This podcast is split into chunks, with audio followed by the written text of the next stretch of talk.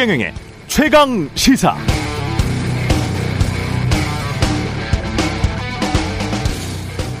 네, 집값은 이미 소득 수준 대비 너무 높고 세계적 인플레이션이 닥친다고 하는데 한국은 선거철입니다. 대선 때도 그러더니 지방선거 앞두고도 마찬가지네요. 인수위가 일기 신도시 재건축 규제를 완화하겠지만 순차적으로 시행하겠다고 하니까 유주택 자 주민들이 크게 반발을 했고요. 그러니까 인수위는 아 그게 아니라 우린 공약대로 빨리 최대한 빨리 재건축하게 해주겠다는 그런 말이다 라고 뉘앙스를 바꿨습니다. 경기도지사에 출마한 김동연, 김은혜 두 후보도 모두 일기 신도시, 분당, 일산 등의 규제 완화를 통한 신속한 재건축 사업 추진을 약속하고 있습니다. 유권자들 민심 달래기 위해서 재건축 규제 완화 급하게 해서 집 막 지어버린다고 하면 안 그래도 원자재 값 아주 폭등하고 있는데요. 더 치솟을 거고 그럼 집값도 더 오를 건 불문가지지요. 그렇게 잠시 더 집값 올라서 정치는 표받고 유권자는 이익 챙기고 집값은 계속 오르고 세금은 여야 모두 깎아준다고 하고 금리는 올라가는데 대출도 완화해 줄 테니 집 계속 사라고 하면 한국 집값은 계속 돌고 도는 회오리 바람처럼 올라가기만 할 수 있겠습니까? 갑자기 그 회오리 바람이 확 가라앉아 버리면 그때 가서 정치인들이 대신 책임져 주지는 않겠죠.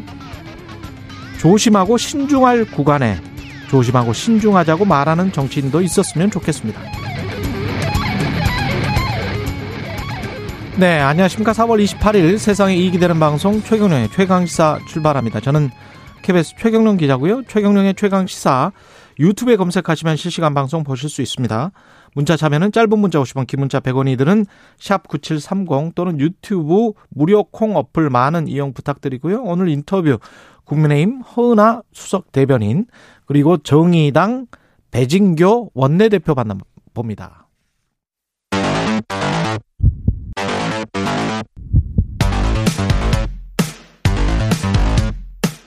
오늘 아침 가장 뜨거운 뉴스 뉴스 언박싱 네 뉴스 언박싱 시작하겠습니다. 민동기 기자 김민하 평론가 나와 있습니다. 안녕하십니까? 안녕하세요. 예. 오늘 뭐 국회 검찰청법 때문에 필리버스터 한 이야기 전해드려야 되는데 제가 KBS 그 뉴스 홈페이지를 보니까 아 이거는 KBS 뭐 칭찬하는 것 같지만 일 잘하네요. 그 검찰 수사권 축소 저지 무제한 토론 종료 30일 처리 전망 뭐 이렇게 써놨어요. 그러니까 네. 단어를 또 바꿨어요. 검찰 수사권 폐지해서 네. 검찰 수사권 축소 법안이다. 검찰 수사권 축소 법안 가운데 하나인 검찰청법 개정을 막기 위해서 필리버스터가 아 있었는데 임시국회 종료로 마무리됐다. 이렇게 잠시 뒤에 이제 얘기를 하겠지만 예. 본회의에 상정된 안 있지 않습니까? 음. 그게 약간 수정이 됐거든요. 예. 그래서 그런 부분을 아마 감안을 해서 그러니까요. 정확하게 표현을 그렇게 네, 한것 그 대목은 또 이런 사연도 예. 있습니다. 이 박홍근 원내대표가 음. 어제 굉장히 이제 어 분개하면서 음. 어 얘기를 했는데 언론이 다 이제 검수완박이라고 쓰고 있는데 음. 이게 사실이냐 이 말이 사실 사실 왜곡이다. 완전 박탈. 네, 완전 박탈하는 내용이 아니고 예. 일부 보안 사건이나 이런 것들은 살아 있고 직접 수사도 가능한 부분도 있는데 왜 완박이냐 막 이렇게 어제 보니까 그렇더라고요. 네, 그리고 했는데 그 SNS에 그 많은 변호사들 의견들을 보는데 사실상 동일성 우리가 단일성 이야기했던 것들 그런 것들이 뭐 범위가 굉장히 확장이 돼서 충분히 보안 수사가 가능하겠던데요. 그러니까 법사위 통과 안 하고도 좀 예. 차이가 있어요. 어제 본회의 상정된 안은 그렇니까요. 그래서 이제 언론들이 제목을 이제 쓸 때 검수안박이라는 게 그 본회의에 지금 상정된 그렇죠. 안을 정확하게 반영을 하고 있나 이 부분은 한번 생각을 해볼 이거는 굉장히 KBS가 잘하고 있다고 저는 칭찬을 합니다. 이거는 무슨 이해상충을 다 떠나서 검찰 수사권 축소라고 명확하게 이야기를 해주는 이 단어의 선정은 언론의 시작이거든요, 사실은. 단어의 그렇죠. 선정 자체가. 그렇죠. 네. 예. 다만 이제 박홍근 원내대표가 그렇게까지 화를 낼 필요는 없었지 않았을까 하는 생각도 드는데. 그래요? 왜냐하면 검수한박이라는 검수한박이라는 네. 말은 어쨌든 민주당에서 나온 말이기 때문에 음. 거기서 시작을 한 건데 음. 그런 기조로 추진을 해 오다가 이 여러모로 현실과의 괴리나 이런 것들이 있으니까 조금씩 후퇴를 한 거잖아요, 결국. 네. 그 상황에서 여기까지 온 거니까. 그렇죠. 이제 용어를 정확히 표현해 줄 필요는 있겠지만. 그 지금 현재 그 법사위에 통과된 안 자체는 명확하게 검찰 수사권 축소 법안이 맞아요. 그렇죠. 네. 예. 그런 거지만 예. 어쨌든 뭐 그것에 대해서는 민주당이 또 스스로 풀어야 될 매듭도 있다. 저는 그런 생각을 그렇습니다. 합니다. 네. 예. 필리버스터가 종료가 됐습니다. 네. 필리버스터는 권성동 원내대표, 김종민 민주당 의원, 그리고 김웅 국민의힘 의원, 그리고 민주당의 안민석 의원 이렇게 네 명이 했는데요. 일단 그 민주당이 어제 진행된 필리버스터는 밤 12시에 국회 회기가 끝나면서 종료가 됐거든요. 민주당이 30일 이제 새 회기를 통해 이제 본회의가 열리게 되는데 이때 검찰청법 개정안을 처리를 한다는 그런 계획이고 그리고 5월 3일에는 역시 같은 방법으로 형사소송법 개정안을 통과를 시키겠다. 그래서 수사 기소권 분리 법안을 마무리한다는 그런 계획입니다. 근데 본회의를 통과를 했다 하더라도요. 이 법안이 효력을 발휘를 하려면 국무회의 의결을 거쳐서 대통령이 재가를 해야 되거든요. 문재인 정부의 마지막 정기 국무회의가 5월 3일로 예정이 되어 있는데 이때 수사 기소권 분리 법안이 상정이 될 수 있을지 이게 이제 관건인데 박홍근 민주당 원내대표가 어제 이런 얘기도 했습니다. 그러니까 5월 3일 이후로도 정권 교체기까지는 시간이 좀 있다. 음. 5월 9일까지잖아요. 5월 9일까지죠? 그러니까 예. 임시 국무회의 가능성도 있기 때문에 충분히 이건 가능하다고 본다. 이렇게 지금 어제 이 얘기를 하던데 어쨌든 국민의힘 쪽에서는 헌법재판소에 이 개정안의 국회 입법 절차 등을 문제를 삼으면서 효력 정지 가처분을 지금 낸 상황입니다. 그러니까 이게 조금 더 부연을 해드리자면은 그러니까 공고 기간 3일이 필요하다는 거예요. 임시국회 소집 요구서를 제출하고 나서 이게 며칠 날 본회의 한다라는 공고 기간이 필요한데 그러면 이제 어제 이제 필리버스터 진행하고 어제 이제 4월 임시국회를 원래 5월 5일까지인 거를 30일까지 이 저 어제까지로 이제 단축한 거지 않습니까? 그렇죠. 그러면 이제 거기서 회기가 끝난 거고. 예. 그다음에 어제 또 임시국회 소집 요구서를 제출한 것이 있기 때문에 음. 3일 후인 30일에 하루짜리 이제 임시국회를 여는 거예요. 거기에서는 이제 형사소송법 이야기할 거고. 거기서 이제 예. 거기서 검찰 검찰청법, 검찰청법 개정안. 을 일단 처리를, 처리를 하고, 하고 형사소송법은 형사소송법 개정안을 상정을 하고 그렇겠죠. 그러면 국민의힘이 필리버스터를 음. 하고 그러면 이제 이날 자정에 또 끝나고 그리고 아마 이날 또 임시국회 소집 요구에 대해서 3일 후인 5월 3일에 처리하고 네. 그렇게 되면 본회의 네. 처리를 하는데 만약에 이날 국무회의를 하기 전에 어쨌든 음. 국회에서 그것이 뭐 이렇게 처리가 돼서 이게 이제 넘어온다라고 하면은 국무회의에서 이제 뭐 의결 공포 가능하겠지만 예. 그렇게 되지 않을 가능성이 있고 그럴 음. 경우에는 임시국무회의를 열어야 된다라는 건데 하나 또 눈여겨볼 포인트가 3일 날은 문재인 대통령이 주재를 하게 되는데 예. 정기 국무회의니까 임시국무회의를 열면은 김부겸 총리가 아마 주재를 하게 될 겁니다. 왜요? 임시국무회의는 그렇게 합니다. 아, 그 원래 그렇습니까? 그렇습니다. 아, 그렇게 하면은 몰랐어요. 오히려 정치적인 부담이나 이런 거는 더 줄어들지 않겠느냐라는 얘기도 민주당 일각에서는 있나 봐요. 대통령 입장에선 시간상으로 5월 3일보다는 음. 그 이후에 임시국무회의가 열려서 음. 아마 이거를 가결을 할 것이다. 제가 할 것이다. 이거 사실 뭐 네. 해몽이 좋다고 해야 될지 왜냐하면 분명히 3일날 처리하겠다 이렇게 공언했던 건데 예. 이제 그렇지 못할 경우에 임시국무회의 소집한다라는 게 좀 부담스러운 어떤 일정일 수도 있잖아요. 그것 그것만을 위해서 또 국무회의 소집하고 이런 것들이 또 부자연스러운 부분도 있기 그렇죠. 때문에. 네. 근데 어쨌든 그거에 대해서도 좋은 면도 있다. 지금 이렇게 얘기하는 기류도 있다라는 겁니다. 5월 그 3일 날에 처리가 되려면 국무회의까지 처리가 되려면 5월 3일 오전에 국회에서 통과가 되고 그렇죠. 오후에 국무회의에서 완전히 이제 공표가 되는 그런 수순이 돼야 되겠습니다. 그렇습니다. 예. 그래서 이거 안 된다. 인수위 쪽에서는 이제 국민투표하자. 장재훈 비서실장이 그렇게 이야기를 하고 있습니다. 그러니까 이게 이제 예. 장재훈 비서실장 얘기는 음. 비용적인 측면에서 6월 1일 지방선거를 치르잖아요. 음. 이때 이제 큰 비용 안 들이고 함께 하게 되면 큰 비용 안 들이고 직접 물을 수 있다. 이렇게 얘기를 했습니다. 예. 근데 이렇게 입장을 밝히자마자 얼마 안 돼 가지고요. 중앙선관위가 입장을 내놓았는데 이건 현실적으로 어렵다 이런 입장입니다. 이게 왜냐하면 이유가 있는데 헌법재판소가 2014년 때 그 투표 명부와 관련해서요. 국민투표법 14조 1항에 대해서 헌법 불합치 결정을 내린 적이 있거든요. 예. 이게 무슨 내용이냐면 그 재외 국민들이 있지 않습니까? 이 재외 국민을 투표 대상에 포함하지 않고 있기 때문에 음. 이것은 그래서 헌법 불합치다. 이게 문제가 있다라고 이제 판단을 한 겁니다. 그래서 예. 헌재가 당시에 국회에 2015년 말까지 해당 조항 개정을 요구를 했는데 국회에서 당시 제 기억으로는 아마 국민의힘 쪽에서 이걸 좀 반대를 했을 거예요. 음. 그래서 국회에서 개정이 이루어지지 않았습니다. 그래서 선관위는 국회에서 먼저 법을 바꿔야 가능하다 이런 입장을 밝혔는데 사실 이거는 이제 중앙선관위가 입장을 밝힌 거고요. 그러니까 국민투표하는 게 위헌이다는 거예요. 지금 현재 그러니까 시점에서는 법이 예. 법을 바꿔야 된다라는 거죠. 아. 국민 국민 투표라는 거는 예. 누가 투표할 것인지에 대한 명부가 있어야 그 중에 누가 투표해 가지고 뭐 투표율이 몇 퍼센트를 넘어서 요건을 음. 맞았다 이런 걸 이제 판단 가능해야 되잖아요. 그렇죠. 제외 국민들은 할 수가 없죠 이거. 국내 지금. 거주 신고를 안 한 재외 국민들이 예. 있기 때문에 예. 거소 신고를 하지 않은 그렇죠. 재외 국민들은 지금의 남아 있는 조항으로 하면은 거소 신고를 한 사람만 그러면 투표를 할 수 있게 되는 거기 때문에 음. 거소 신고 안 한 재외 국민의 경우에는 대한민국 국민임에도 불구하고 이 투표를 할 수가 없다. 그러니까 이 조항은 문제가 있으니까 고쳐라라고 한 건데 만약에 고치지 않으면 이 조항은 효력이 없어지는 거다라고 거죠. 헌법재판소가 정리를 했었습니다. 아. 그러니까 지금 투표인 명부를 확정할 법적인 조항이 없는 거예요. 지금은 사실상. 그러니까 할 수가 없는 거죠. 투표를. 중앙선관위가 이렇게 입장을 밝히니까 네. 어제 국민의힘 쪽에서는 그럼 개정을 하겠다 이렇게 입장을 내놓은 상태인데, 음. 근데 그거는 이제 6월 1일 지방선거 때 같이 하겠다라는 게 네. 이게 현실적으로 좀 가능하냐 이런 이제 의문이 하나 있고 그러네요. 또 하나는. 네.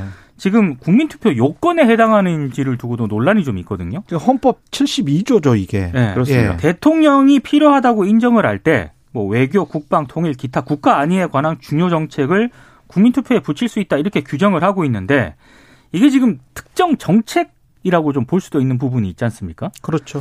그러니까 형사소송법 개정, 예. 그리고 검찰청법 개정 이게 특정 정책이나 법안인데 이게 과연 국민투표에 해당하느냐 이걸 두고도 좀 논란이 좀 제기가 되고 있습니다. 그러니까 일부 이제 아무래도 법학자들도 이 정파성을 띠는 부분이 있기 때문에 일부 이제 법학자들은 이거는 요건에 해당하지 않는다.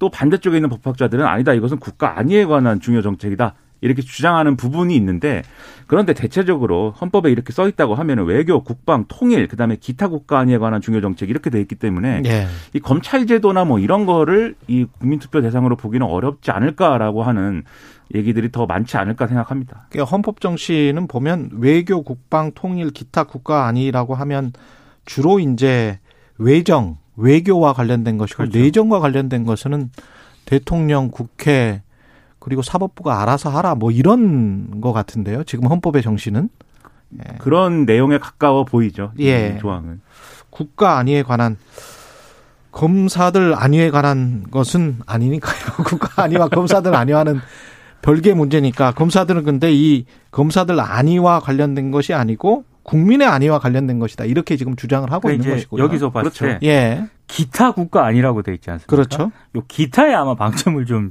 찍는 게 아닐까. 그래서 예. 이제 굳이 아니라고 하면은 음. 이 어떤 지금 이제 국회가 추진하는 법안 개정으로 일반 국민들이 뭐 피해를 보거나 뭐 손해를 볼 수 있다라는 점을 부각을 해서 그 부분이 이제 해당이 된다라고 주장하는 논리가 있는 거죠. 음.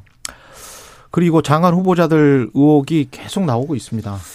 이게 지금 한두 명이 아닌데요. 예. 이제 어제 하죠. 이거 몇, 몇, 명이어서 지금 어떻게 처리를 할지를 네. 모르겠습니다. 어제 오늘 좀, 좀 관심의 초점은 예. 원희룡 국토부 장관 후보자입니다. 예. 그러니까 원 후보자가 제주지사로 있을 때요. 업무 추진비 사용 내역을 봤는데 음.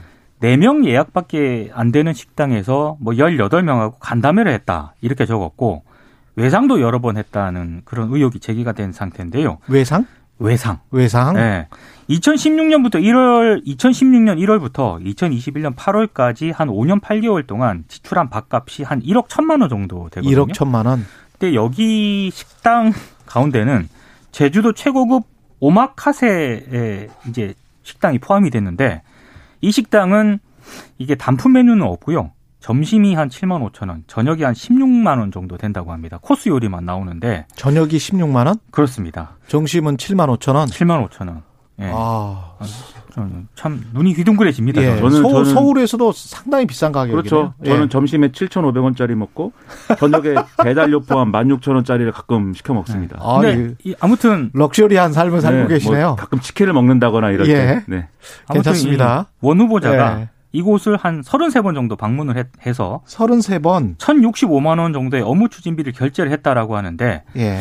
어 대충 한 뭐 10명에서 18명 이렇게 이제 이제 적어 놨는데 적어 놨다고 해요. 예. 식사에 사용된 업무 추진비가 대충 한 12만 원에서 48만 원 5천 원 요 사이에 이제 결제를 했는데 이제 한겨레라든가 이제 경향신문이라든가 보도 내용을 보면은요. 음. 점심 기준으로 따져도 12만 원에서 45,8만 5천 원 정도로 결제를 했다면 두 명에서 여섯 명 정도만 식사를 할 수 있는 액수라는 겁니다. 그러네요. 이 네. 집의 메뉴상. 그렇습니다. 그리고 이 식당의 최대 수용 인원이 또 22명인데 예. 4명 이상 앉을 수 있는 테이블도 없다는 거거든요.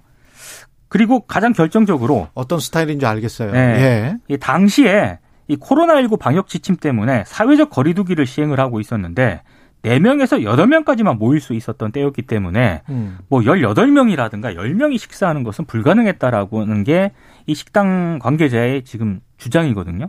그러니까 이게 좀 허위로 기재한 것 아니냐. 뭐 이런 의혹이 제기가 되고 있는 대목입니다. 그러니까 이게 사실 지난 대선에서 어 이재명 전 지사 배우자 김혜경 씨 관련 논란하고도 뭐 비슷한 게 있는 거 아니냐는 의심이 드는데 보는 사람 입장에서는 그렇죠. 예. 이게 업무 추진비를 어, 여러 가지 수단으로 이제 사실과 다르게 기재를 한 거 아니냐라는 의심인 거잖아요. 예. 그리고 그 사실과 이 다르게 기재한 거라는 건 예를 들면은 참석 인원의 수를 뭐 이렇게 지금 말씀하신 대로 참석 인원의 수를 뭐 이렇게 확 늘려버려. 그렇죠. 예. 늘려서 1인당 먹은 이제 예. 가격을 줄인다든지 결과적으로.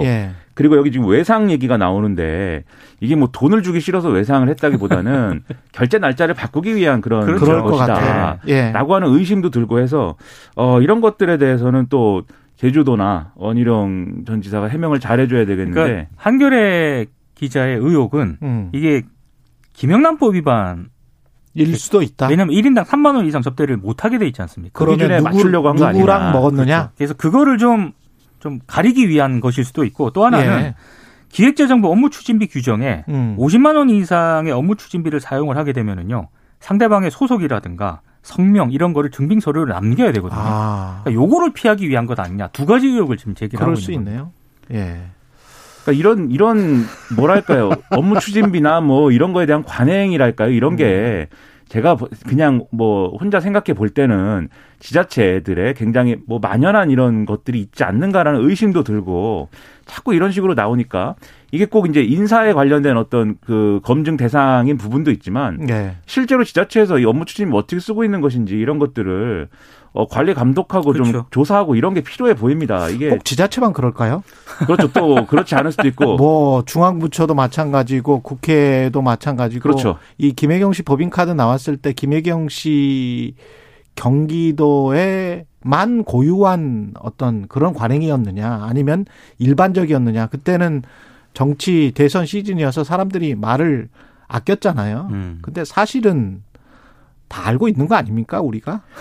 근데 뭐 저같이 순진한 사람들 그리고 예, 다 점심, 알고 있는 거 아닙니까? 점심 때 7,500원짜리 먹는 사람들은 잘 모릅니다. 예, 아니 프리랜서이기 때문에 근데 이런 측면에서도 외국 기업들이 굉장히 답답해하는 측면이 있어요. 왜냐하면 법인카드로 너무 많은 비용이 나가고 있기 때문에 그거를 그렇죠. 다 이제 그 일종의 이제 연봉으로 생각을 하는 거죠. 합리적으로 생각을 한다면. 근데 한국에서는 그걸 따로 생각을 하는 거예요. 그러면서 그거 그게 이제 합법적인 절세 또는 탈세 뭐 이런 수단이 되는 기업들 정부 뭐 지자체 가릴 것이 없습니다. 공기업들도 그렇죠. 마찬가지고요. 그래서 그런 이게 합리적인가라고 외국 기업들 여기 글로벌 기업들은 글로벌 스탠다드에는 맞지 않다. 그 제가 뭐 이렇게 계속 이야기를 하고 있는 부분이에요. 주워들은 뭐 이런 지식이나 이런 것들을 보면은 사실 외국의 경우에 이렇게 말씀하신 대로 음. 법인카드로 예를 들면 이렇게 밥을 먹거나 뭐 어떤 뭐, 뭐 술을 먹거나 뭐 예. 지금도 술은 뭐 공식적으로 안 되는 부분들이 있겠지만 예. 그런 거는 없다 놀라운 일이다라고 아니, 얘기하는 거예요. 하긴 합니까? 하기는 하는데 그게 아주 투명하죠. 음. 예, 아주 투명하고 명확하게 이거는 잘못하면 이게 분식회계 되는 겁니다. 그렇죠. 그렇 잖아요. 네. 아, 지금 이게 의혹이 맞다 그러면은 예. 분식회계가 있겠죠. 근데 그렇죠. 저는 시민적 상식으로 봤을 때 예. 만약에 내 돈을 내고 어떤 이, 이런 식당을 가야 된다. 음. 점심 막 7만 얼마짜리, 저녁 16만 얼마짜리 이런 거를. 근데 이게 국민 세금이라는 게 더큰 그렇죠. 문제인 거죠. 그렇게는 못 하거든요. 자기 예. 돈으로 낸다 그러면은. 예. 예. 그래서 SNS에 어떤 그 조그마한 공공기관장 하셨던 분이 글을 올렸던데 본인 같은 경우는 어, 저녁 식사 비용은 다 본인의 카드로 했대요. 법인 카드로 한 게 아니고. 그래서 그러다 보니 이제 돈이 많이 나갈 수밖에 없지 않습니까? 그렇게 공공기관장 하시는 분들도 있어요. 음. 예. 그렇게 하시는 분들도 있는데 대다수는 아마 원희룡 전 지사처럼 하지 않을까 싶어요. 씁쓸하긴 하지만. 예. 그런 생각이 좀 말아야 되겠습니다. 예. 네. 그런 생각이 좀 듭니다. 그리고 이제 나머지 분들도 법카 이야기 많이 많죠.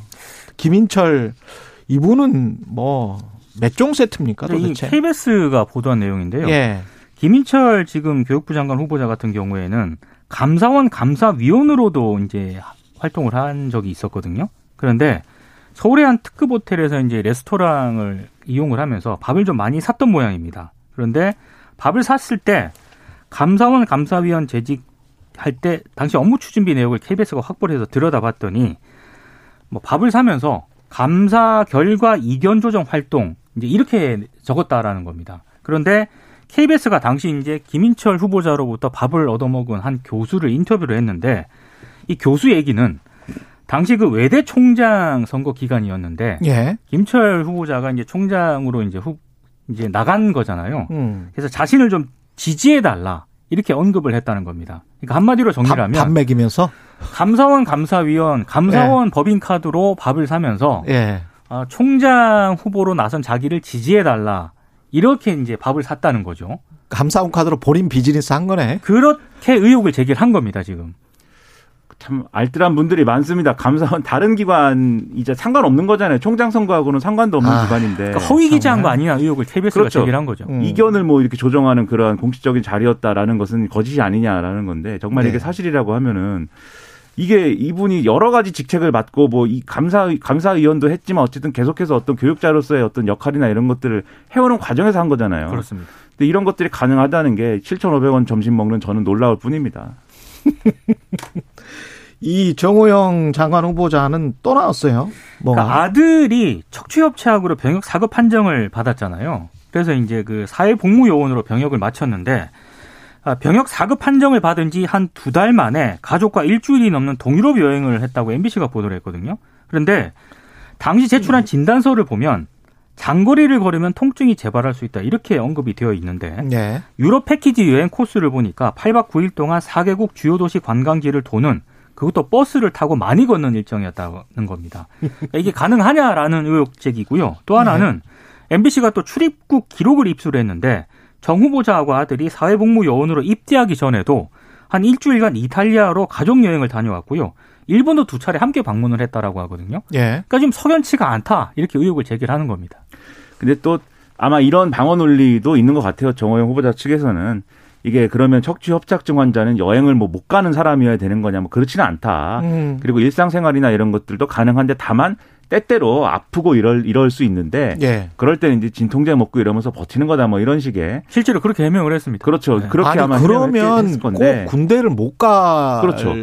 필요가 있습니까? 그래서 그런 의문도 있는데 예. 그래도 그것도 뭐 어, 그 MRI라든지 CT라든지 그런 이제 기록을 또 민주당이 민주당도 동의하는 어떤 그런 전문의에게는 제출을 하겠다는 거니까 의사의 판단이 있었다. 그렇죠. 그렇죠. 그 기준에 맞다고 하면 또 그것도 뭐 이렇게 그렇죠. 하기가 어려운 부분도 있고 해서 예. 이건 정황일 수는 있겠는데 음. 어쨌든 핵심적으로는 그 원자료를 보고 전문의가 판단을 하면 음. 그거는 이제 부정할 수 없는 사안이어서 빨리 그런 식으로 검증을 하든지 그런 게 필요할 것 같습니다. 그렇죠. 네. 그 간첩 조작 사건으로 호되게 당했던 유성 씨는 검사들을 지금 고소를 했습니다. 공수처에 그렇죠. 그러니까 검, 고소를 했는데요. 공수처가 일단 입건을 했습니다. 검찰 지휘부 고소 사건에 입건을 했는데 원래 공수처가 고소 고발을 접수를 하면은요.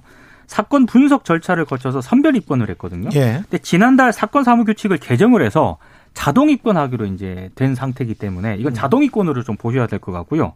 그래서 지금 고소인 조사 일정은 잡히지 않았다라고 하는데 관심의 초점은 어, 지금 그 검사를 다 이렇게 공소권을 남용했다면서 유우성 씨가 고소한 검사가 있는데 그 중에 예. 한 명이 이두봉 인천지검장이거든요. 음. 차기 검찰총장 후보로 거론이 되는 그런 분입니다. 어. 그래서 이 공수처가 어떻게 지금 대응을 할지 이것도 한번 지켜봐야 될 것 같습니다. 이게 일각에서 그러니까 말씀하신 말씀하신 대로 기소권 남용의 뭐 일종의 사례 아니냐라고 주장을 하는 거지 않습니까? 예. 기소할 필요가 없는 거를 보복 기소해서 이 사람을 이제 괴롭히기 기심죄를 물어가지고 괴롭히기 위한 거 아니냐 뭐 이런 건데. 괴롭힌 거죠. 예. 그렇죠. 그게 그 이런 사례가 있기 때문에 이 자리에서도 저는 뭐 민주당이 이런 식으로 이 검찰 수사권 축소 법안을 막 밀어붙이고 지금 음. 시기에 이제 처리하는 거에 부적절성을 여러 번 얘기했지만 이런 사례가 있기 때문에 그런 주장이 나오고 그걸 지지하는 시민들이 있는 거거든요. 그렇습니다. 검찰 스스로 이런 것들을 자정하려는 노력을 하고 이런 사례가 이런 평가를 받지 않도록 하는 무슨 설명을 하든지 이런 게 있어야 되는데 그렇죠. 실제 지난번에 국회에서 이게 논란이 한번 됐었거든요. 최강욱 의원이 막 질의하고 이러면서 예. 그때 별 설명도 안 하고 사과도 안 하고 뭐 그랬습니다. 사과를 안 했습니다. 성찰해 보겠습니다. 이 말을 했고요. 네. 딱그 말은 했고 사과는 절대 안 했고. 네. 이게 사실은 생사람 잡는 게 국가 권력이 생사람 잡는 게 정말 큰 일이에요. 그렇습니다. 네. 아, 납세하고 우리가 국방의 의무를 지고 있는데 왜 국가로부터 무고하게 그렇죠. 기소를 당해서 큰일입니다. 이거는 그, 그 국민들이 감시를 해야 되고 인권에 관련된 문제니까요. 예. 뉴스 언박싱 민동기 기자 김민하 평론가였습니다. 고맙습니다. 고맙습니다. KBS 일라디오 최경영의 최강시사 듣고 계신 지금 시각 7시 46분으로 향하고 있습니다. 오늘 하루 이슈의 중심. 당신의 아침을 책임지는 직격 인터뷰. 여러분은 지금 KBS 일라디오 최경영의 최강 시사와 함께하고 계십니다. 네, 최근 전 세계 증시 좀 이상하게 오랫동안 조정을 받고 있는데 이게 인플레이션, 금리 인상, 혹시 그 다음에 경기 둔화 그리고 혹시 스태그플레이션 뭐 이런 우려들이 있는 것 같습니다. 이 안에 서강대학교 경영학과 김영익 교수님 전화로 연결돼 있습니다. 안녕하십니까? 네, 안녕하십니까? 예, 안녕하세요. 교수님 오랜만에 뵙겠습니다. 네, 예, 오랜만에 뵙습니다. 예. 증시가 전반적으로 봤을 때는 이제 큰 조정장 급락세 어떻게 정의를 해야 될까요? 네, 우리 주가가 작년 하반기부터 떨어졌고요. 세계 주가, 뭐 미국 주가는 작년 하반기는 올랐는데 올해 들어와서 미국 주가도 많이 떨어지고 있습니다. 예. 특히 미국의 나스닥 지수 기술주 중심으로 된 나스닥 지수가 올해 들어서 거의 20% 떨어졌어요. 음. 뭐 세계 주요 주가 지수 중에서 러시아 주가 다음으로 나스닥 지수가 많이 떨어졌고요. 미국을 그 대표하는 S&P 500 지수도 한 10% 이상 떨어지고 있습니다. 예. 나스닥이 많이 떨어지고 S&P도 떨어졌지만 다우는 상대적으로 이제 선방을 하는 걸 보면 예. 그덜 떨어지는 걸 보면 이게 그 전형적으로 이제 금리 인상 시기에 예. 그 기술주들 위주로 많이 떨어지는 그런 현상인 건가요? 어떻게 보십니까? 그래서 주가가 떨어지는 이유 보면은 예. 그동안 주가가 특히 나스닥 중심으로 미국 주가가 뭐그 경제 펀더멘털에 비해서 너무 많이 올랐었고요. 음. 여기다가 인플레가 오니까 미국이 금리를 인상할 수밖에 없고. 그렇죠. 예, 그리고 금리를 인상하더라도 경기만 좋으면 주가가 오를 수가 있거든요. 그럼요. 예. 예 그런데 지금 경기가 선행지수 등이 하락하면서 나빠질 조짐이 보이고 있어요. 예. 그래서 인플레이션 문제가 등장하니까 금리를 인상할 수밖에 없는데 거기다 경기 둔화까지 이런 조짐까지 나타나니까 주가가 하락할 수밖에 없는 것이죠. 예. 인플레이션 현상은 지속되고 있는데 경기 둔화의 선행 지수도 나타나고 있다. 경기 둔화의 선행 지수가 어떤 것들이죠? 예를 들어서 그 OECD에서 각국의 선행 지수를 발표하거든요. 예. 네, 그런데 대부분의 국가가 작년 7월을 정점으로 올 3월까지 최근에 발표됐는데요. 예. 3월까지 다 떨어지고 있어요. 음. 이 선행지수라는 것은 앞으로 6 내지 9개월 후에 경기가 어떻게 되는가를 미리서 예고해 주는 지표거든요. 그렇죠. 선행지수가 예, 계속 떨어지다 보니까 조만간 경기가 나빠질 거라는 거죠. 아마 현재까지는 뭐 세계 경기가 좋다 이렇게 평가할 수가 있는데요. 예. 2분기 이후로는 경기가 둔화되는 모습들이 이곳저곳에서 나타날 것 같습니다. 이게 IMF가 지난해 10월 이후로 계속 세계 경제 성장 전망률을 지금 두 번째 낮췄었던 것 같은데요. 최근에 4월까지 해서 계속 이런 네. 그게 다 이런 어떤 인플레이션과 경기 둔화의 우려를 반영하는 겁니까? 예, 그렇습니다. IMF뿐만 아니라 뭐 다른 예측 기관들도 경제 성장률 전망치는 최근 올수록 계속 낮추고요. 예. 물가 상승 전망치는 올리고 있습니다. 음. 그러니까 주시장이 전혀 좋을 이유가 없죠. 그 결국은 인플레이션이 언제까지 지속할 것이냐, 인플레이션을 잡을 수 있느냐, 그리고 예, 예. 인플레이션을 잡으면서 한편으로는 경기 둔화가 침체로 이어지지 않게 할 수 있느냐, 이두 예, 예. 가지인데요. 어떻게 보십니까? 그게 쉽지는 않을 것 같습니다. 예.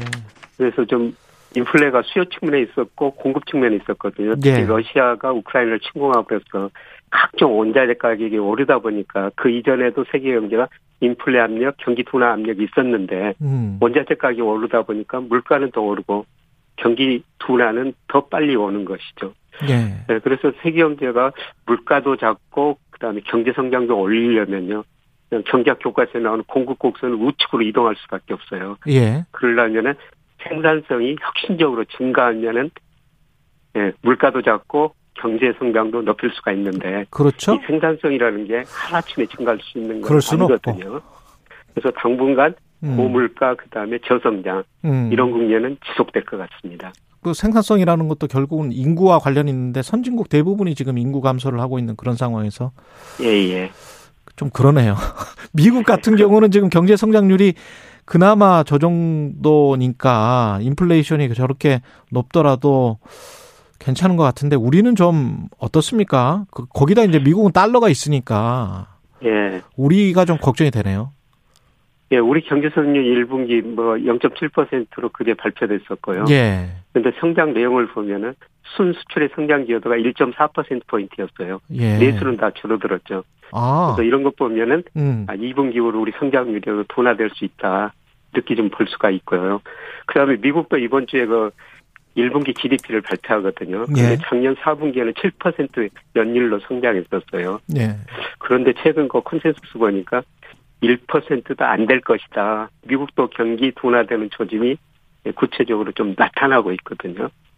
전 세계가 좀 물가로 오르고 경제 성장률은 낮아지는 이런 모습이 나타나고 있습니다.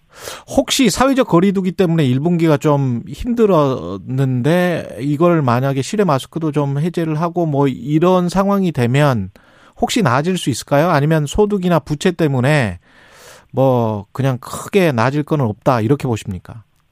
2분기에는 소비가 증가하면서요. 예. 조금 뭐 나아질 것 같습니다. 음. 네, 근데 우리나라 경우는 지금 전 세계 경제 성장이 둔화되니까 앞으로 수출 증가세가 둔화될 수가 있고요. 예. 그래서 우리나라 성장률이 좀 계속 낮아질 가능성이 높습니다. 아, 그래서 당초에 대부분의 전망기에서 3%뭐 안팎 성장할 것이다 그랬는데 최근에 뭐 2.5, 2.7로 성장률을 낮추고 있거든요. 음. 미국도 성장률 전망치 낮추고 있고요. 그런데 예. 세계 경제 근본적인 문제는 2008년 글로벌 금융이 2020년 코로나 경제를 겪으면서 정부가 돈을 많이 쓰고 중앙은행이 돈을 많이 풀다 보니까 음. 모두가 부실해져 버렸어요. 부채 문제가 있고 돈을 많이 풀다 보니까 자산가의 거품 문제가 발생했거든요. 이 두 가지 문제가 지금 남아 있습니다. 그렇죠. 예, 이걸 해결해야지 세계 경제가 또 다른 도약을 하고 자산 가격도 많이 오를 수가 있는데요. 네. 이게 해결하려면 시간이 좀 많이 걸릴 것 같습니다. 이 해결한다는 거는 결국은 조정이 가격의 조정, 그러니까 가격의 하락이 올 수밖에 없는 거 아닙니까? 네, 그렇죠. 예. 그래서 내년 상반기쯤에는 뭐 집값도 좀 더 많이 떨어질 수가 있고요. 결국 음. 가격 조정에서 해결할 수밖에 없죠. 시장에서 해결할 수밖에 그러니까요. 없거든요. 예, 예, 예. 예. 공급 수요 가격에서 뭐 가격이 떨어지는 수밖에 없는 거죠. 이렇게 되면. 예, 그렇습니다. 예. 그래서 거품이 한번 해소돼야지 그러면 뭐 상당한 충격이 있습니다만 그 해, 거품 해소 다음에야 새로운 성장률을 모색할 수 있을 것 같습니다. 짧게 주식 시장은 어떻게 보십니까? 국내 주식 시장은. 지금 많이 떨어져가지고 많이 단기 반등을 할 것 같습니다. 단기 반등을 환율이 한다. 너무 많이 올라가지고 예. 외국인이 좀 주식을 살 것 같은데 예. 지금 우리 1260원이 환율이 넘었습니다만 우리 경제력에 비해서 좀 지나치게 높은 환율이거든요. 음. 근데 환율이 떨어진다고 기대되면 외국인들이 그간 주식을 많이 팔았는데 예. 좀살 것 같아요. 그래서 5월에는 반등할 것 같습니다. 알겠습니다. 네, 그러나 기본적으로 경기가 둔화되는 국면이기 때문에 음. 추세적인 상승이 아니고 뭐 추세적인 상승은 아니다. 뭐 예, 예. 약간 반등이 예. 있을 수 있다. 서강대학교 경제학과 김영익 교수님이었습니다.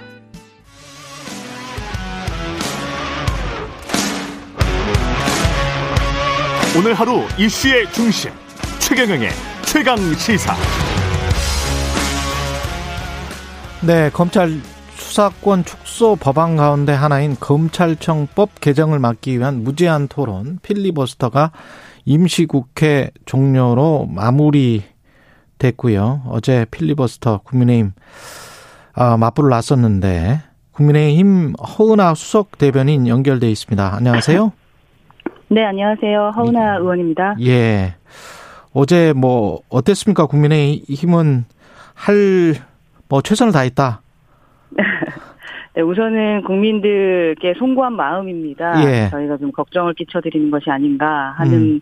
어, 말씀, 그 죄송한 말씀 먼저 드리고 싶고, 예. 저희가 현재 할 수 있는 부분은 말씀하셨다시피 필리버스터 밖에 없었습니다. 그러나 음. 이 필리버스터 자체가 소수 정당이 좀 반대 의견을 낼 수 있도록 했던 뭐 어떠한 법적 조치일 텐데 배려적인 거죠. 예. 근데 이 필리버스터마저도 저희가 지속적으로 어 진행할 수가 없고 음. 회기 쪼개기를 하시다 보니까 어제 12시로 강제 종료가 될 수밖에 없었던 부분이 어 저희 입장에서는 조금 안타깝고요. 예. 그 총칼이 아닌 다수의 국회의원으로 대한민국의 민주주의에 음. 그 사형 선고를 내리고 있는 것 같아서 어 조금 답답합니다. 예.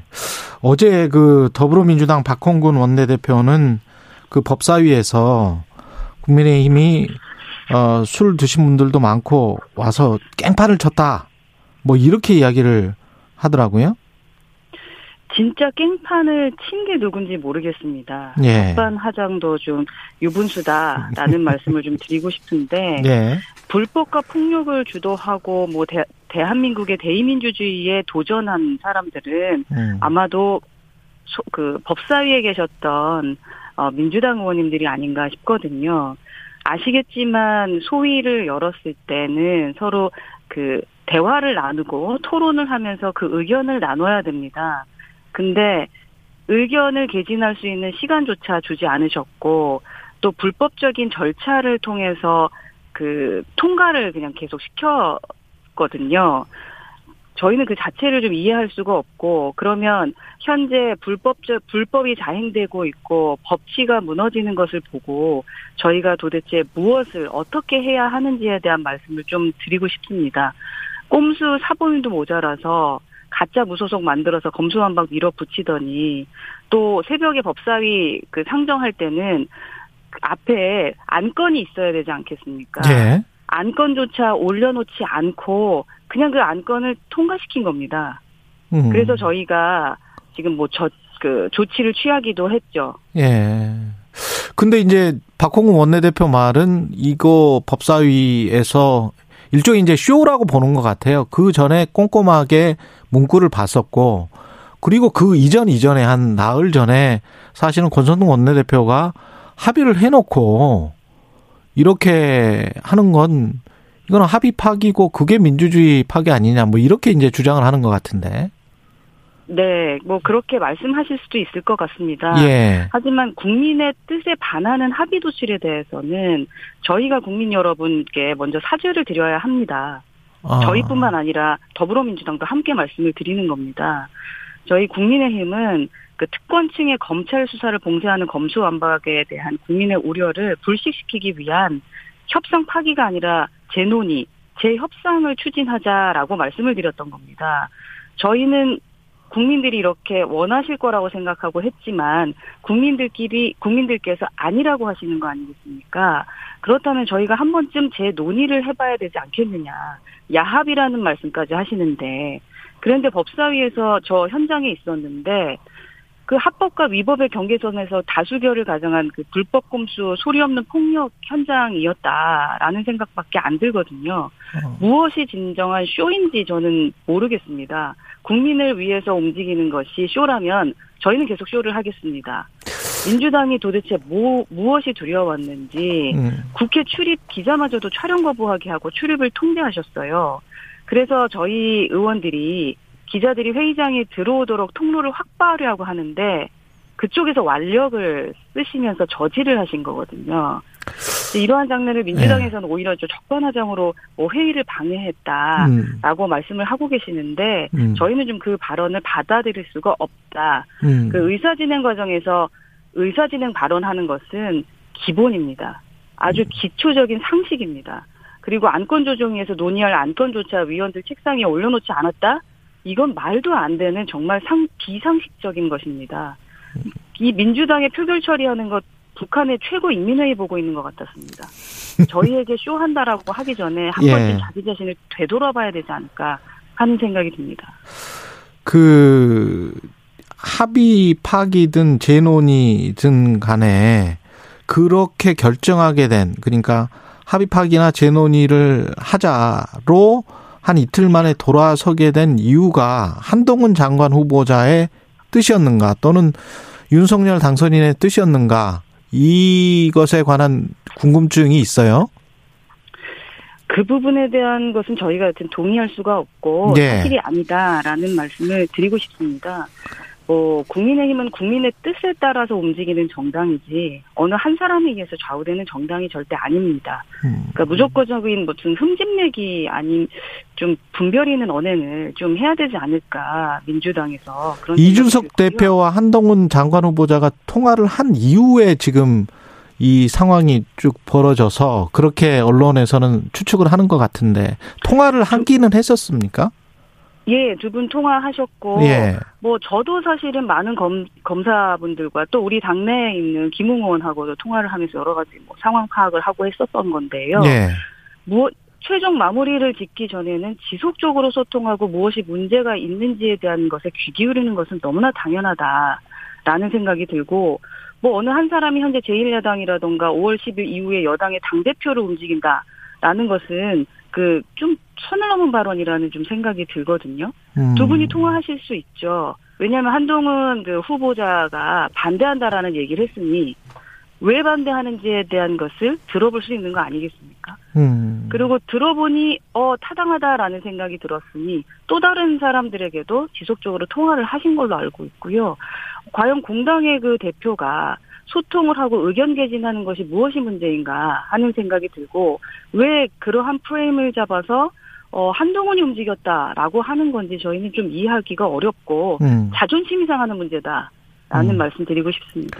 그 법안의 내용과 관련해서는 지금 법사위를 통과한 법안, 검찰 수사권을 완전 뭐 폐지하는 건 아니고 이제 축소를 하는 것인데 보안 수사권도 들어가 있고 통일성 단일성과 관련된 범위도 뭐 다른 어떤 피의 사실이 나타나면 수사할 수 있도록 돼 있고 뭐 그래서 이게 지금 국민의힘이 그러면 법안 내용 중에 정확히 반대하는 포인트가 있을까요? 지금 현재 법사위 통과한 이 법안 내용 중에서?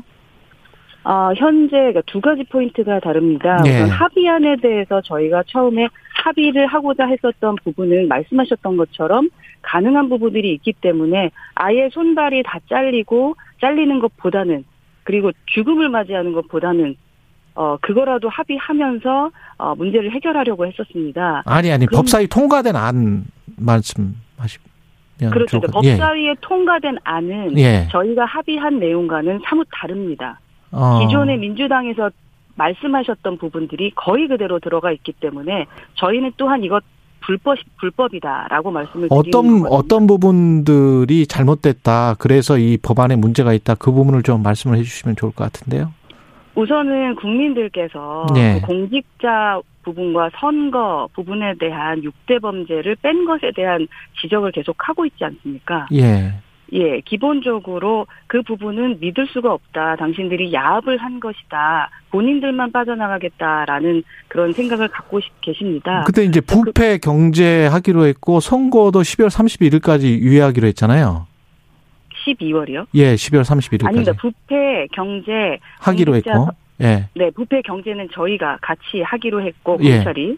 공직자 선거, 방위사업 대형 참사 등은 음. 넘기기로 했죠 경찰로. 예, 예. 선거는 근데 12월 정의당 안을 수용해서 12월 31일까지 연말까지는 하는 걸로 제가 알고 있는데요. 아 그렇지 않습니다. 조금 더쭉 다르게 좀 진행이 됐고요. 하나하나 따지기 시작을 하면은 조금 이 자리에서 다 설명하기는 조금 어려울 것 같은데요. 예. 약간의 꼼수가 있다라고 저희는 생각하고요. 예. 그 부분에 대한 것을 받아들일 수 없기 때문에 음. 저희가 그 조치를 취하고 있는 것이다라는 말씀을 좀 드리고 싶고 음. 저희가 합의안에 대해서 재검토가 필요한 것 같다라고 말씀드렸던 그 핵심은 공직자와 선거 관련된 범죄입니다. 예.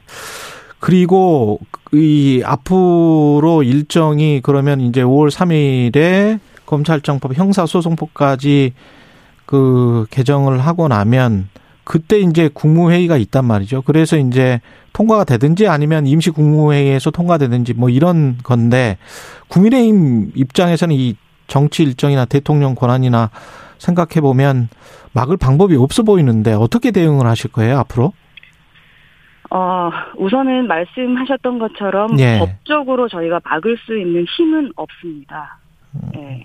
그렇지만 지속적으로 어, 국민들께 말씀을 드리고 막기 위한 최종 그 법적으로 지킬 수 있는 법적으로 음. 움직일 수 있는 것에 대해서는 저희가 지속적으로 진행해 나갈 것이다라는 말씀을 좀 드리고 싶습니다. 그 중에 하나가 국민투표입니까? 국민투표제 아닙니까? 아, 국민투표 제안 같은 경우는 예. 하나의 예. 어제 뭐 권성동 원내대표도 말씀을 하셨지만 음. 하나의 아이디어이다. 음. 그리고 저희 당과 아직 상의를 한 이야기는 아닙니다. 아, 그렇군요. 아마도 예, 답답한 마음에 예, 국민들께 직접 여쭤보는 것에 대한 아이디어까지 나온 것이 아닌가 싶고요. 예. 오늘 당정회의가 있으니 어, 그러한 얘기가 나오는지는 한번 확인해 봐야 될 것 같습니다. 그러면 다른 어떤 무슨 헌법재판소에 어, 소송을 한번 해본달지 뭐 다른 방법이 있을까요? 법적으로 국민의힘 입장에선? 예, 우리 어제 뭐 전주 의원께서 우선은 제출은 했고요. 예. 이 예, 상임위 자체의 모든 절차가 어, 잘못됐다, 법, 법을 어겼다라는 부분에 대한 것은 진행을 이미 했습니다. 아, 절차가 잘못됐고 예. 이거는 예. 헌재 결정은 그러면 이 기다려야 되는 겁니다. 기다려야 되고 이 법안 처리 전에는 나올 가능성은 없을 것 같은데요. 그렇게 빨리 되나요? 그렇게 안 되죠. 기다려야 그렇게 안 되지만, 되죠. 예. 예, 말씀드렸다시피 저희가 할 수 있는 부분 안에서는 예. 뭐든 할 것이다라는 말씀을 드리고 싶습니다. 알겠습니다. 연좌 뭐 지금 농성도 하고 있고 예. 필리버스터도 하고 음. 많은 분들이 이제 이렇게 어, 그 언론에 나가서 말씀도 드리고 음. 하면서 예, 국민의 힘을 얻기 위해서 노력하고 있는 지금 상황입니다. 인선과 관련해서는 인사청문회 관련해서는 어떻습니까? 그 국민의힘 입장은 이 장관 후보자 그다음에 총리 후보자 한 사람도 어 결격 사유가 없다 이렇게 보십니까? 어떻게 보세요? 결격 사유가 있다 없다는 음. 청문회 과정을 끝까지 지켜보고 나서 결정하는 거죠. 예. 청문회의 시간은 어, 의원들이 준비를 하는 거지만 음. 또한 국민들의 시간입니다. 음. 국민들께서도 판단하실 거고 현장에 있는 여야 의원들이 또 판단하면서 결정하는 거고 그거에 대해서 마지막으로 당선인이 결정을 하게 되는 부분이겠죠. 예. 한덕수 국무총리 후보자 인사청문회가 이제 파행 끝에 한 주 정도 연기가 됐고 민주당은 어제 8명 이야기하고 있는 것 같더라고요. 8명 정도는 낙마가 돼야 된다. 이렇게 이야기를 하고 있는데 국민의힘이 아, 그 의원님들 속으로 생각하는 것들도 분명히 있을 것 같아요. 뭔가. 네. 예. 8명 글쎄 제가 예. 정치를 시작한 지 오래되지 않아서 그런지 예. 모르겠습니다만 예. 검증도 해보지 않고 예를 들어 수사도 해보지 않고 저 사람 이미 문제가 있는 범죄자다 라고 말하는 것이 진짜 맞는 것인가 상식적인가 하는 생각이 좀 들거든요. 예. 민주당이 정말로 거대 의석을 무기로 어떤 새 정부를 길들이기 하거나 발목 잡기 하려는 게 아니라면은 음. 예, 좀 지켜보고 나서 얘기를 하셔야 되지 않을까 예. 하는 생각이 들고요. 저희는 뭐 누구는 가능하고 누구는, 누구는 가능하지 않다라는 걸 지금 어떻게 판단하겠습니까? 그러면 이게 혹시 그 패키지처럼 연계가 돼서 인사청문회 다 끝나고 난 다음에 네네. 가령 뭐 한덕수 어, 국무총리 후보자를 인준 해주는 걸로 어 하고 어떤 국민의힘과 더불어민주당이 어 이 후보자 이 후보자 다른 장관 후보자는 정말 문제가 있는 거 아니냐 그래서 이렇게 합의를 안에서 하는 그런 가능성 같은 거는 있습니까 혹시 정치적으로 푸는 어 저는 정치적인 합의를 통해서 A는 통과시키고 B, A를 통과시키기 위해서 예. B 씨를 떨어뜨린다. 예. 그런 것은 저희 당에는 없을 것이다라는 말씀을 드리고요. 예. 예. 기본적으로 문제가 있는 장관을 통과시킬 수는 없죠. 음. 저희는 입장이 분명합니다. 인사청문회는 최대한 검증을 제대로 해야 합니다. 예. 그리고 지금 이제 야당이 될 더불어민주당이 그러한 송곳 검증하는 거에 대해서 저희는 찬성합니다. 저희도 그랬기 때문입니다. 예. 알겠습니다. 다만 그 결과에 대한 것은 어, 국민들께서 지켜보시면서 답해주시면 되는 거라고 생각합니다. 알겠습니다. 예. 그리고 경남 성남시 분당갑 김은혜 의원이 이제 경기지사 출마로 출마로 이제 공석이 됐어요. 그래서 보궐선거를 하는데 안철수 이름이 나오고 있습니다. 안철수 인수위원장. 네네. 이거는 어떻게 전망하세요? 우선 안철수 위원장님은 경륜과 실력을 두루 갖춘 분이시고 또 국민통합과 정치혁신에 대해서 노력하시는 분 아니겠습니까? 네. 네, 안 위원장이 분당과 보궐선거 출마에 대해서 뭐 아직까지 논의된 바는 아직 없습니다. 음, 예, 하지만 논의된 바는 없다. 예. 예, 예. 안 위원장이 뭐 지난 대선에서 많은 역할을 하셨고요. 지금 음. 인수위도 하고 계시고 또 당 지지 기반 확대와 정권 안정에 공헌하겠다라고 말씀을 해주셨기 때문에 예. 어떠한 역할을 하든 새로운 대한민국을 위한 중요한 책임을 다하실 거라고 생각하고 그것에 대해서 이제 저희 같은 당이니까요. 음. 함께 어, 도와드려야 되는 부분이겠죠. 네. 하시게 된다면. 알겠습니다. 국민의힘 허은아 수석 대변인이었습니다. 고맙습니다. 네, 감사합니다. 공정, 공익, 그리고 균형. 한 발짝 더 들어간다. 세상에 이익이 되는 방송.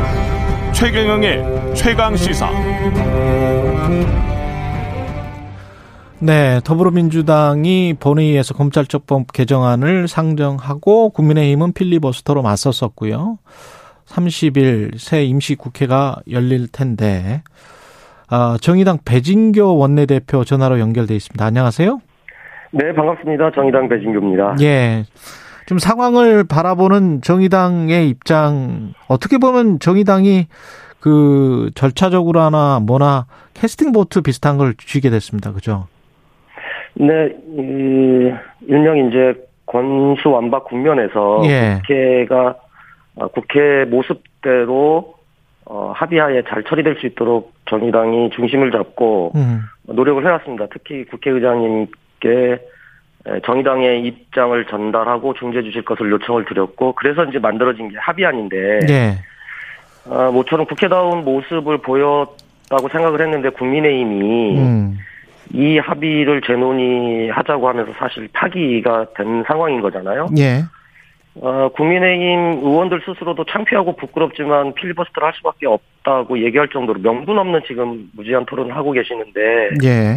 이 상황을 만든 이제 국민의힘에게 책임을 또 묻지 않을 수 없고 음. 이런 모습을 국민들께 보여드리게 돼서 어, 상당히 송구하죠.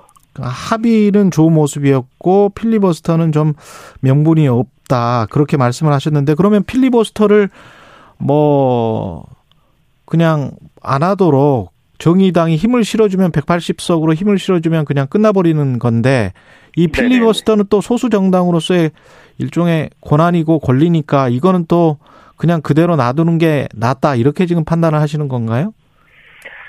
어, 정의당은 이제 소수 정당으로서 사실 필리버스터 도입 취지가 예. 다수당의 국회 횡포를 막기 위한 어떤 반론권을 보장하는 그렇죠. 건데. 예. 어, 명분 아무리 명분 없는 것이라고 하더라도 음. 무제한 토론을 강제 종결시키는 투표에 대해서는 음. 정의당이 찬성해서는 안 된다라고 하는 의견들이 많이 많으신 거죠. 예. 그런, 그런 측면에서 저희들이 내부 논의 중이었는데 예. 에, 지금 국회의장께서 회기 일정을 음. 필리버스터 종결 투표를 하지 않는 방식인 회기 종료 방식으로 했기 때문에 예. 예, 그 문제와 관련해서는 뭐 더 이상 논의할 이유가 이거. 없는 상황인 거죠. 예. 지금 검찰청법이랄지 형사소송법이랄지 이런 것들은 어, 원내대표님은 어떻게 보십니까? 그 안의 내용이 국민의힘이 네네. 저렇게 크게 반발을 하고 검사들이 이거는 국민 아니야 가는 문제다. 이렇게 되면은 그 피해자들이 굉장히 구제를 못 받는 그런 식이다. 네네. 부패가 판을 치게 될 것이다. 이렇게 이야기를 하고 있잖아요. 네네네. 어떻게 보세요? 어, 처음에 민주당이 낸 법안들이 어, 몇 개 법안이 있는데 그 음. 법안들이 사실 지금 지적하신 대로 문제점이 있어서 정의당도 민주당이 추진하는 법안에 대해서는 문제가 있다라고 음. 지적을 한 바 있습니다. 그런데 네. 지금 어, 법사위에서 어제 통과되고 국회 본회의에 상정된 검찰청법 개정안 형사소송법 개정안은 국회의장이 중재해서 양당 원내대표 간 합의와 양당 의총에서 인준받은 사항에 대해서만 지금 음. 상정이 됐기 때문에 예. 기존에 있던 민주당 법안하고 완전히 다르다는 말씀을 먼저 드리겠습니다. 그래서 예. 국민의힘이나 어, 지금 대검 뭐 관련자들도 여러 가지 또 인수위 관련자들도 얘기를 하고 계시는데 예. 현재 국회 본회의에 상정된 법안은 지금 얘기하시는 부분들하고는 전혀 다른 내용이다는 말씀을 먼저 좀 드리겠습니다. 그렇군요. 방금 전에 허은하 수석 대변인 국민의힘은 선거 관련해서 정신들 부패를 막을 수가 없다. 뭐 이런 이야기. 그 다음에 이제 그 12월 31일 제가 알고 있기로는 12월 31일까지는 선거와 관련 선거 사본과 관련해서는 검찰이 수사권을 갖고 있는 걸로 지금 이 안에는 돼 있는 걸로 알고 있거든요. 정의당 주장 때문에. 네, 맞습니다. 이거는 그대로 들어가 있는 게 맞죠? 네, 그렇습니다. 저희가 예. 또 그저께부터 또 긴박하게 음. 어, 이런 식으로 계속 파행되는 것에 대한 또 우려가 있어서 예. 어, 특히 이제 선거 범죄와 관련해서 이건 정치인들 방탄용 아니냐라고 하는 비판들이 많았지 않습니까? 예. 그렇다고 한다면 선거 범죄와 관련해서는 검찰이 충분하게 수사할 수 있도록 보장된 6개월을 보장하는 방향으로 어, 법 개정을 하면 되는 거 아니냐. 그래서 나머지 네 개를 4개월 유예 기간을 뒀는데 음. 세 개는 4개월 유예를 하고 선거 범죄와 관련해서는 검찰이 충분하게 수사 기소할 수 있도록 6개월을 보장하는 것으로 해서 12월 31일까지 유예하는 것으로 되어 있습니다. 음. 그리고 부패 수사를 할 수 없다고 하는데 이미 네. 검찰의 부패와 경제 범죄를 남겨뒀기 때문에 그렇죠. 예, 부패 수사를 못한다는 말은 어불성설이고요. 예. 또 하나 공직자 범죄를 어, 국민의힘에서는 검찰에 남겨둬야 된다 이런 얘기를 하고 계시는데 예. 공직자 범죄 수사와 관련해서는 이미 공수처를 둬서 예. 공수 고위공직자들에 대한 부패 혐의 그리고 검사, 판사, 국회의원 등을 음. 수사할 수 있도록 별도로 수사처를 지금 만들어 놓은 상황이잖아요. 예. 근데 이거를 왜 다시 검찰로 돌입 도, 어, 돌려주냐는 거죠. 그건 말이 안 된다는 거죠. 그래서 얘기하신 대로 선거범죄를 검찰에 남겨두라고 어, 얘기를 하셨으니, 예. 그럼 이번 6일 지방선거와 관련해서는 충분하게 음. 수사할 수 있도록 해주자라고 하는 제안을 드린 거고, 음. 민주당은 이 제안을 받아서 이번 상정된 법안에 6개월 유예로 어, 상정이 되어 있는 것이고요. 국민의힘은 이런 주장도 하더라고요. 그러니까 국회의원 선거 어, 수사까지 해야 된다. 그러니까 더 유예를 해야 된다. 1년 반이나 2년이나 이 정도 유예를 해야 된다. 국회의원 국회의원 방탄 어 용이다. 뭐 국회의원 선거의 방탄용이다. 이렇게 주장하시는 분들도 있던데 어떻게 보세요? 어, 국민의힘이 그렇게 주장하는 것은 예. 국회의장이 합의한 내용 중에는 어, 이번에는 사대범죄 이관하고 그 다음에 그동안 검찰 수사에서 문제가 됐던 보안 수사권과 관련해서 일부 제한하고 예.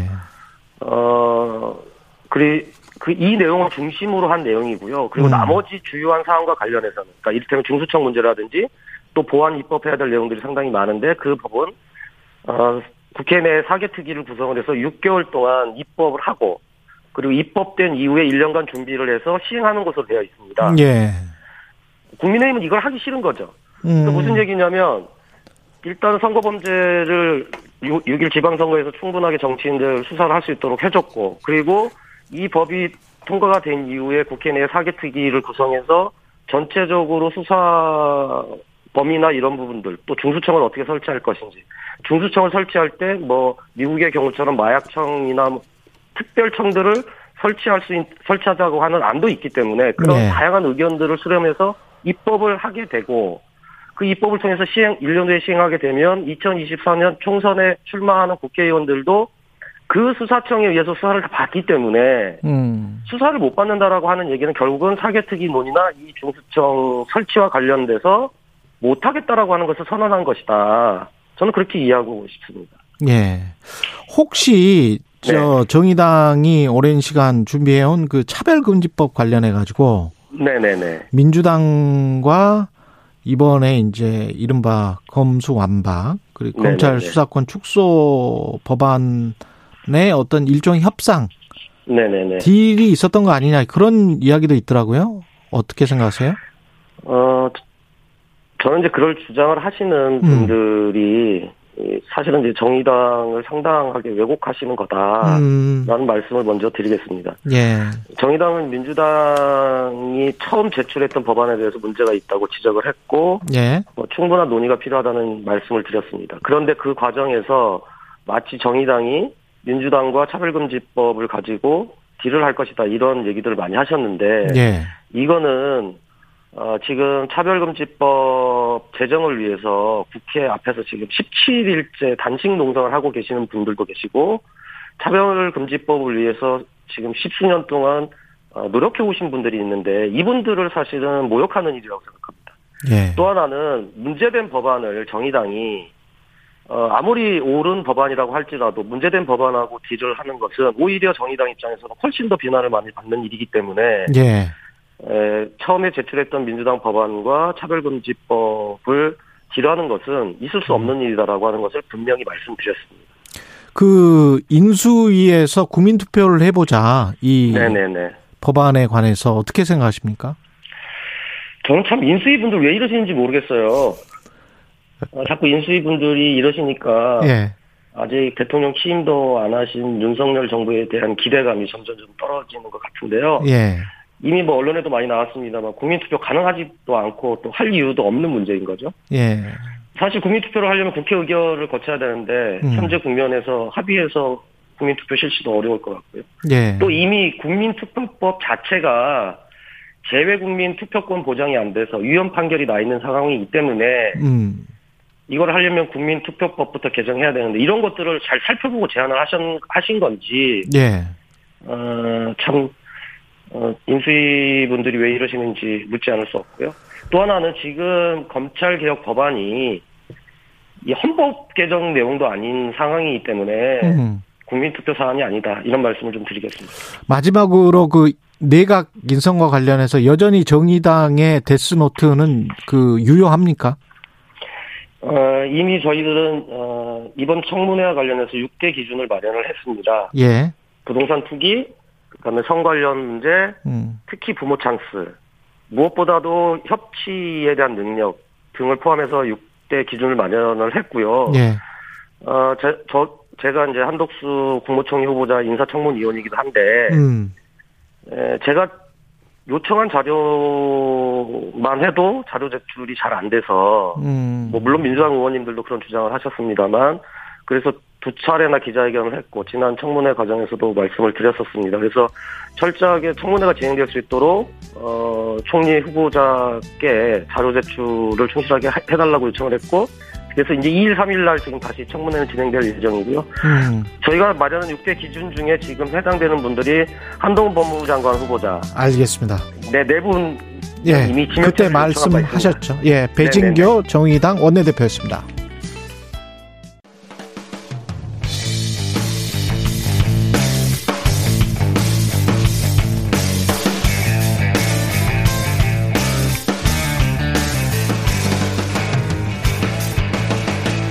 최경영의 최강 시사. 네, 지난 3년간 저녁 뉴스를 진행해온 변상욱 전 앵커가 지난주 방송을 끝으로 어, 앵커직에서 물러났습니다. 직접 스튜디오에 모시고 지난 3년의 소회 그리고 한국 언론에 관해서도 좀 이야기를 들어보겠습니다. 안녕하세요. 네, 안녕하십니까. 예, 반갑습니다. YTN에서 뉴이죠 뉴스가 있는 저녁 음. 프로그램 진행을 하셨는데 예. 그 전에 이제 CBS에서 대기자로 계셨고요. 예. 예. 그 완전히 그러면은 언론계에서 은퇴를 하시는 거예요? 그렇게 되지는 않을 것 같습니다. 예. 일단 YTN 3년의 소회보다도 3년을 마치고 나니까 음. 어, 지나온 한 40년의 언론 생활이 쭉 파노라마처럼 펼쳐지면서 예. 40년에 대한 소회 같은 게 조금 이제 생기더라고요. 예. 그래서 뭐 애만이 썼다. 더 할 건가? 아직은 사회 현상에 대한 관심 있는 분야에 대해서 연구자로 더 이제 연구도 하고 싶고 아. 연구한 걸 저널리스트로 또 나와서 얘기도 아. 좀 하며 전달도 해야 되지 않을까 그래서 뭐 중간 중간 음. 문득 문득 뭐 패널로 등장한다든가 예. 아니면 뭐 휴가 가는 MC 있으면 MC 대타도 한다든가. 많이 좀 나와주십시오. 많이 좀 나와주시고 제 대타도 가끔 해주시면 아, 좋을 것 같은데. 아, 여름 휴가 가시면 제가 예. 할게요. 그러겠습니다. 예, 유튜브에서 춘희님이 와 변성태 기자님 안녕하세요 이런 말씀하셨는데요. 그 뉴스 프로그램 진행이 에, 두려움을 느꼈다 그런 말씀하셨어요. 근데 끝나고 댓글을 거의 다 읽거든요. 물론 아, 뭐 엄청난 악플도 있고 예. 격려하시는 예. 말씀도 있지만 예. 그래도 성의껏 지적하시면서 음. 달아주는 댓글들을 읽으면 아, 그 쟁론들이나 의견 통찰을 보면 넘사벽이라는 걸 느낄 때가 있어요. 왜냐하면 앵커 자리에 앉아서 가보지도 못했는데 거기는 현장성 있어요. 현장에서 직접 그렇죠. 얘기하시는 분. 그렇죠. 그렇죠. 또는 거기에 대해서 전문가들도 계세요. 맞습니다. 네, 전문성. 예. 거기에다가 지적인 깊이라든가 이 통찰력 같은 게 이렇게 사무실에 앉아 뭐 대충 뉴스만 검색하면서 공부해가지고 이걸 어떻게 뛰어넘을 수 있겠나라고 하는 것첫 음. 번째고 또 하나는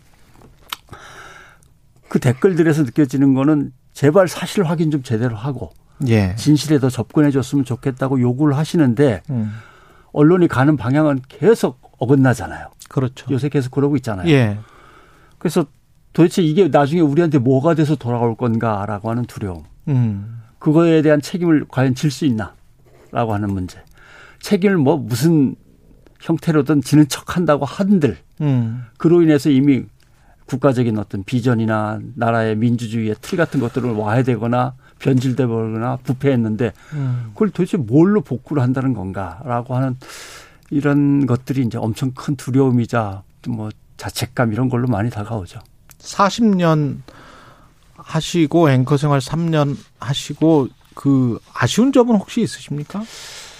아, 이제 한 꽤나 고참이 됐다고 하니까 음. 되게 이제 나이 들면 무서운 게 없어지더라고요. 예. 아, 어떤 사람을 볼 때저 예. 사람 이제 앵커 끝났대.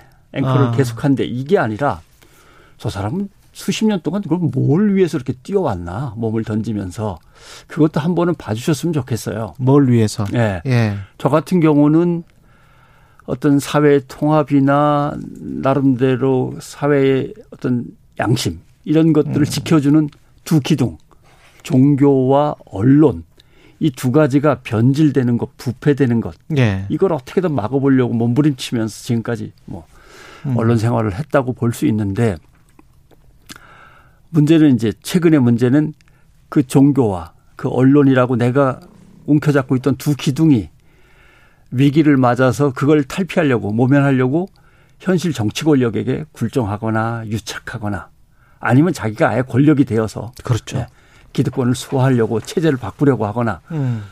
이렇게 해서 이 교착과 유착 관계를 어떻게 또 끊어낼 수 있을까? 음. 끊는 그거 관계를 끊는 것 또는 막아내는 것 둘이 담합하지 못하도록 여기에 매달려 왔고 그 매달린 걸 생각하니까 둘 다 실패했더라고요.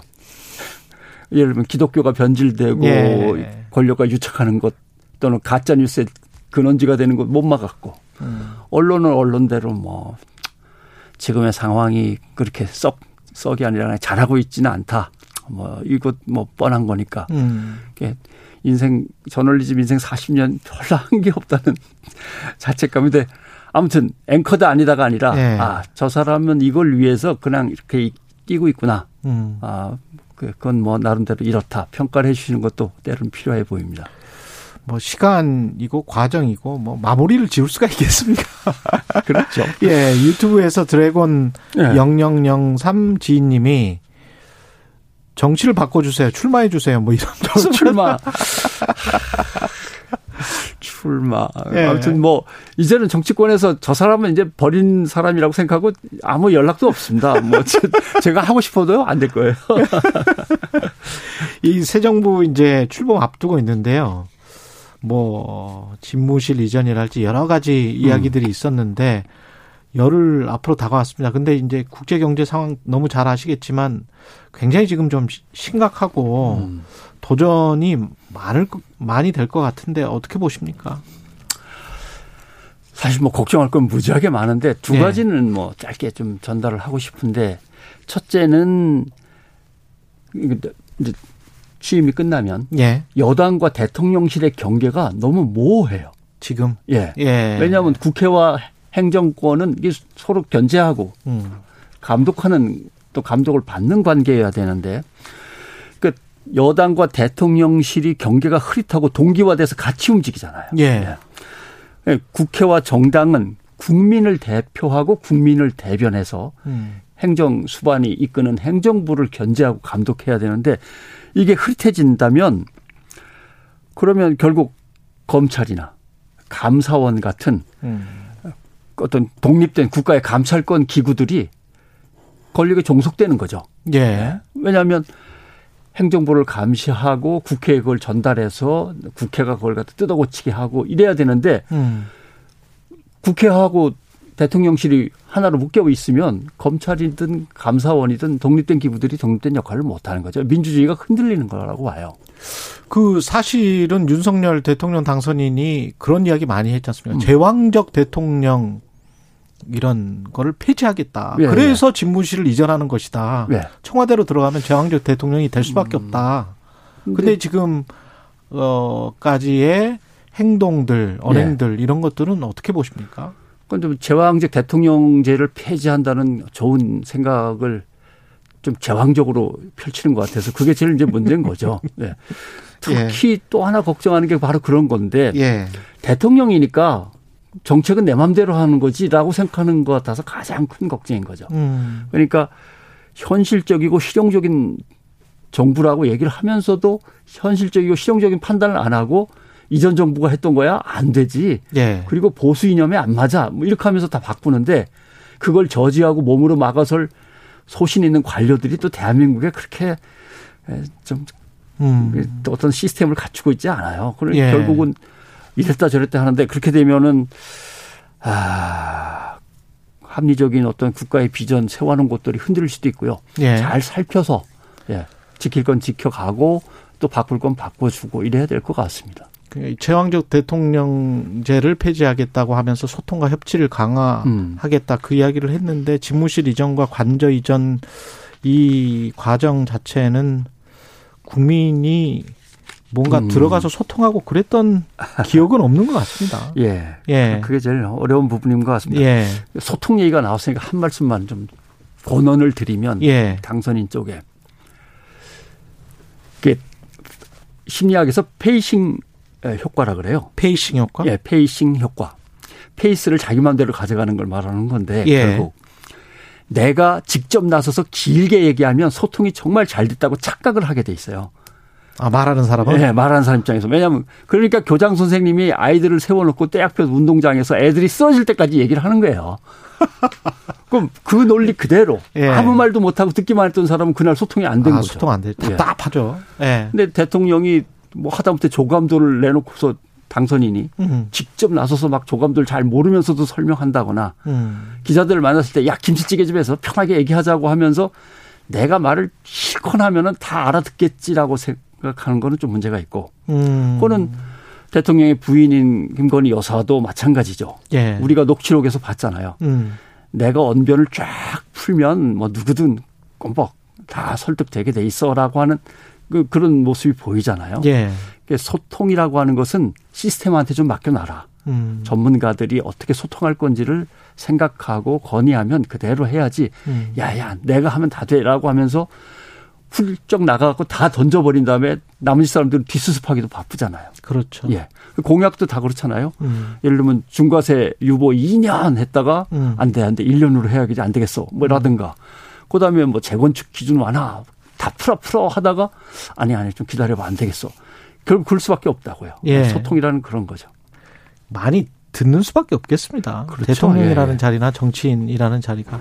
근데 이제 많이 듣기보다는 본인들 하, 하고 싶은 게 또 있으니까 정치인이 됐을 텐데. 그렇죠. 예. 예. 지금 뭐 검찰 수사권 축소 음. 이 법안과 관련해서는 여야가 충돌을 하고 있고 합의를 했다가 이게 깨져서 협치가 되는 듯 하다가 또 아... 참 어렵죠. 예. 네. 협치는 아마 어려울 거라고 봅니다. 그 부분에 대해서는 어려울 것이다. 예. 왜냐하면 모든 그 권력의 균형을 맞춰야 될 기구들이 다 불안하고 자리를 못 잡고 있어요. 인수위원회는 사실 보고반이라고 정신 없고 음. 보고 내용을 다 예를 들면 숙지도. 예, 숙지하고 파악하지도 못한 상태에다가 예. 국민의힘은 아직도 당선인 중심의 대통령실에 묶여가지고 돌아가고 그걸 음.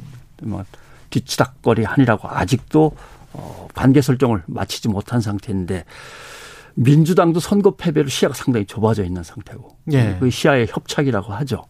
거기다가 검찰, 경찰, 공수처도 1년 전에 바뀐 제도에 아직 적응을 다 못한 상태인데 음. 검수완박이라고 하는 법안을 가지고 이게 협치와 타협점이 착착착 찾아질 수가 없는 거죠. 음. 뭐 심지어는 뭐 당 대표가 약속했다가도 아, 안 되겠어요 하고 다시 물러나는 상황이니까 예.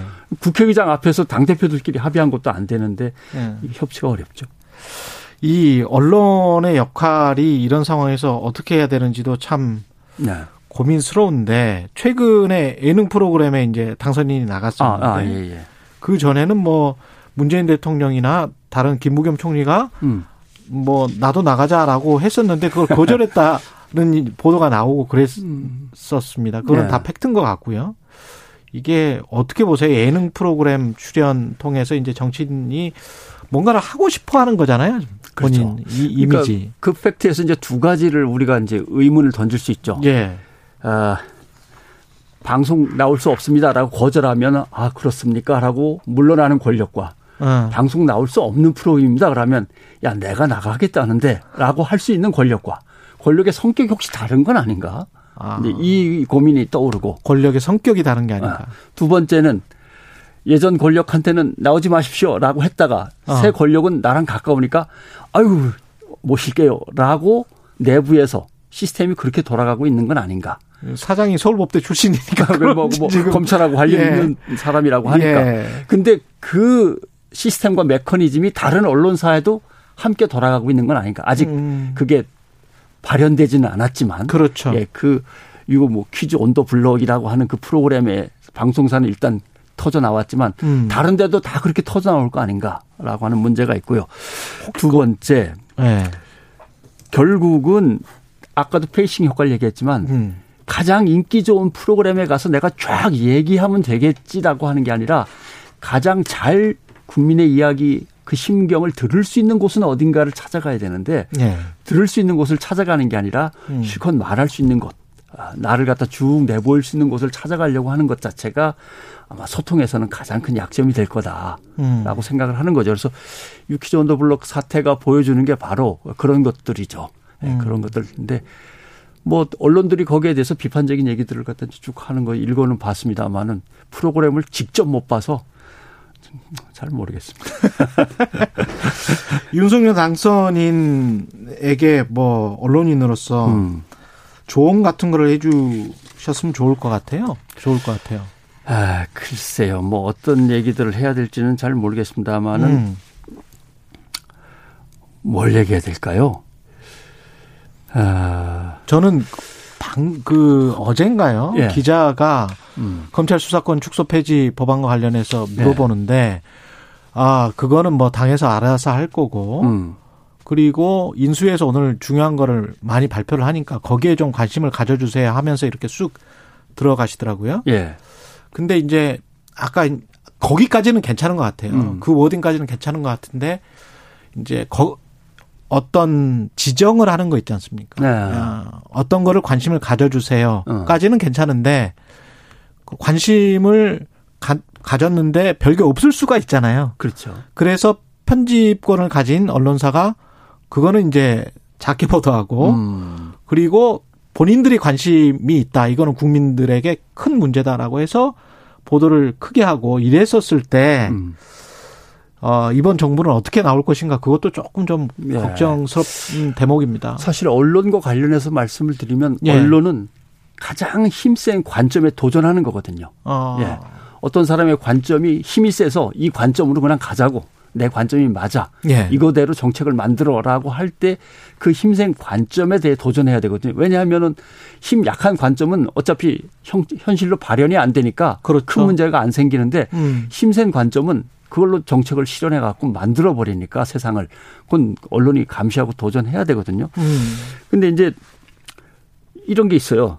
얘기하신 거랑 마찬가지인데 만났는데 오늘 쟁점 얘기는 간두자고 음. 김치찌개나 먹고 예. 편하게 얘기하자고. 예. 야 옛날 검찰 기자실에서 맨날 폭탄주 돌리면서 그 만나던 그거 좋잖아. 이렇게 나가면 안 되는 거죠. 아. 또 기자들은 또 반대로 그러시죠 뭐 이건 말 문제. 그러시죠는 그나마 괜찮아요. 박근혜 대통령 정부 때 예. 보면은 자 오늘 질문 없습니다 그러면 네 오늘은 질문 없는 걸로 노트북도 놓고 들어가고. 예. 기자들의 태도가 이런 거면 안 되는 거죠. 음. 근데 대통령이 만나고 싶어 하는 게 언론을 만나고 싶어 하는 거냐 출입 기자를 만나고 싶어 하는 거냐 이게 아. 문제인 거예요. 실제로 출입 기자는 국민을 대신해서 그 자리에 가 있는 겁니다. 따져 물으려고. 그렇죠. 국민들이 못 만나니까. 근데 그 출입 기자 하나 하나를 독립된 예, 독자적인 음. 언론으로 맞이해 주시고 만나 주시고 그들에게 권한을 부여해 주셔야 되는데 음. 아그 그 회사에서 보내서 온 거 아니야? 어? 적당한 기사거리는 어차피 다 줄 거니까. 그렇지. 나랑 만났을 때는 김치찌개나 편하게 먹지라고 하면 예. 안 되는 거죠. 알겠습니다. 오늘 들어 새겨 들어야 할 말씀 많이 말씀해 주셨고요. 변상욱 전 앵커였습니다. 고맙습니다. 고맙습니다. KBS 1라디오 최경련의 최강시사 듣고 계신 지금 시각 8시 47분입니다.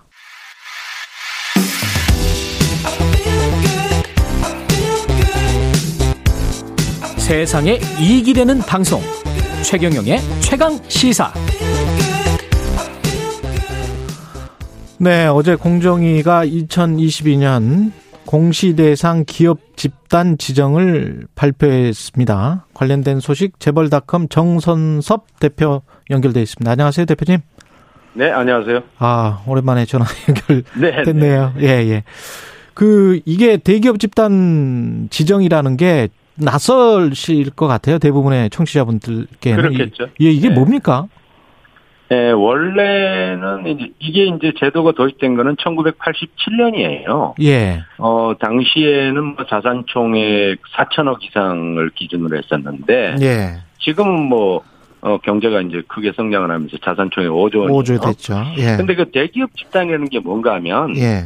어, 대기업, 우린 뭐, 몸집이 좀 큰 회사들은 다 대기업이라고 그러잖아요. 예. 그런데, 에, 정부가 정하는, 공정거래위원회가 지정하는 대기업 집단은, 음. 뭐, 특정 가족이나 법인이 이제 대주주로 있으면서, 음. 다수의 계열사를 거느리고, 시장에 큰 영향을 미치는, 음. 어, 그런 이제 기업을 우리가 대기업 집단이라고 이렇게 표현을 하지요. 그러면 재벌이라고 말하면 되겠네요. 5조 이상? 그, 이제, 과거에는, 그러니까 1900, 그, 2000년 이전에는, 음. 어, 주로 이제 총수가 있는, 그러니까 음. 사람이 지배하는, 예. 그런 게, 그, 기업을 우리가 재벌이라고 하는데, 예. 예, 그걸 대상으로 하다가 그 이후에는 이제 법인이 또 대주주가 되는 경우도 있어요. 아, 예를 들면. 포스코 같은 경우, 예, 예, 예. 어, 그런 경우는 어, 개인 게 아니잖아요. 그렇죠. 어, 이제 그 법인을 대주주로 하기 때문에 음. 이제 이름을 바꿨어요. 당시에는 어, 재벌을 대상으로 하다가 대기업 집단이라는 용어를 이제 도입을 하게 된 거죠. 이걸 특별하게 도입해서 지정하는 이유는 뭘까요? 아무래도 이제 대기업이 이제 시장에서 지배력이 크잖아요. 예. 그러다 보니까 이게 이제 오남용을 하게 되거나 뭐 이렇게 하면은 경제력도 뭐 집중이 음. 되고 또 시장에 미치는 영향이 크니까 그렇죠. 이제 국민 경제에 이제 건전한 발전을 깨야겠다 이런 취지에서 이제 지정을 하게 되는 거죠. 올해 지정된 기업들은 뭐 어떤 주요한 특징이 있, 있습니까?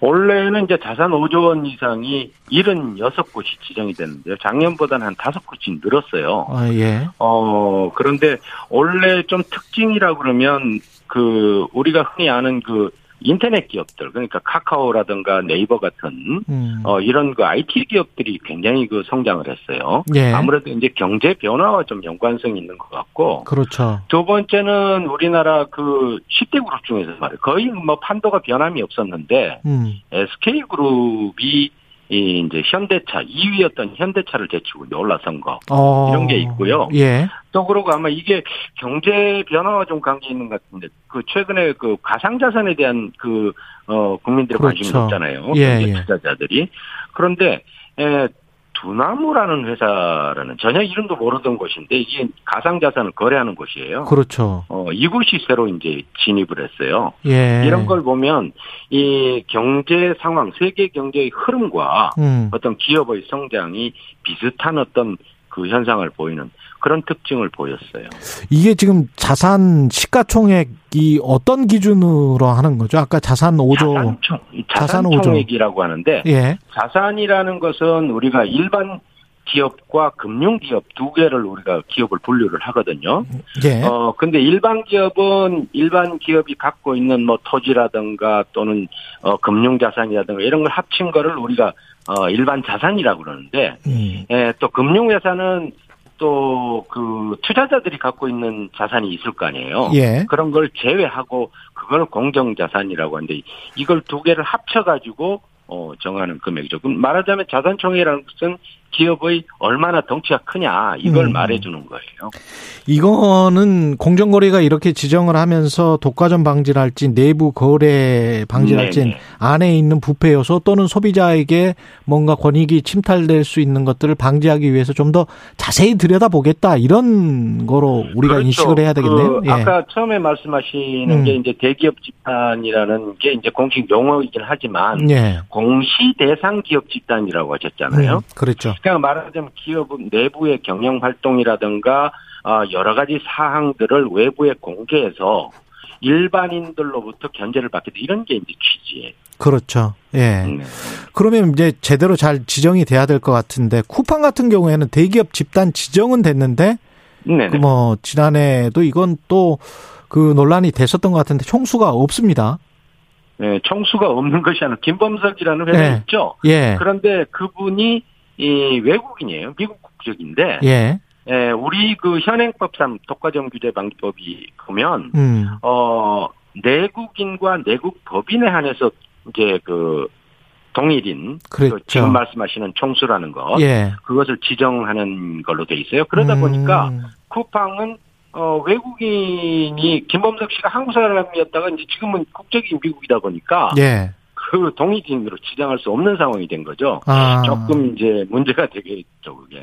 그게 어떻게 보면 법적인 구멍을 잘 빠져나간 건데, 쿠팡 입장에선? 어, 그렇다고 봐야 되겠죠. 예를 들면 총수가 어, 지정이 되면 예. 만약에 그 기업 집단에서 내부 거래의 부당성이라든가 음. 어, 또는 뭐 특수관계인에 대한 이해를 몰아주는 일감 음. 몰아주기 같은 게 있었을 경우에 그렇죠. 에, 법적인 제재를 가할 수가 있잖아요. 그 사람에게 대해서. 예. 그, 그, 그 사람에게 대해서. 음. 그런데 에, 뭐 기업이 이렇게 돼 있으면은 음. 어 어떻게 대상자가 없게 되는 상황이 그렇지. 된 거죠. 예. 두나무 같은 경우는 이제 업비트 가상화폐 거래소 아닙니까? 네, 예, 예. 그렇죠. 이게 그 자산과 관련해서 약간 좀 논란이 되는 것 같더라고요. 두나무의 자산. 왜 예. 그런가 하면, 어, 자산, 그 가상자산 거래를 음. 하는 기업이잖아요. 예. 근데 가상자산에, 에, 말하자면 두나무의 자산의 절반 이상은 음. 투자자들 몫이에요.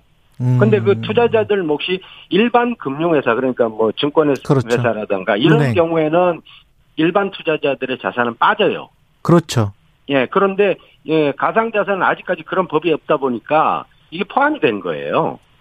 아, 좀 이상하네. 이상하긴 해. 네, 그렇죠. 예. 이게 아직까지 이제 그 가상 자산에 대한 법규가 미비하다 보니까. 예. 그건 회사 게 아, 아닌데.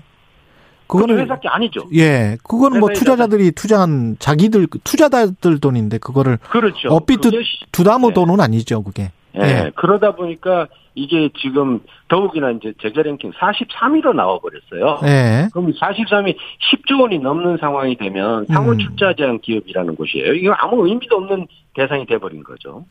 그럼 나머지 가상자산 기업들도 대기업 집단으로 추가 지정될 가능성도 있고 그런데 요거는 네. 나중에 법적 논란이 좀 되겠습니다. 이건 아마 정비를 해야 될 겁니다. 음. 네, 처음 나타나는 현상이다 보니까 음. 아마 혼선이 일반 뭐 현, 현행법으로 딱 적용을 하다 보니까 이렇게 됐는데 예. 아마 이건 정비를 해야 되는 부분인 것 같아요. 재벌닷컴 정선섭 대표였습니다. 고맙습니다.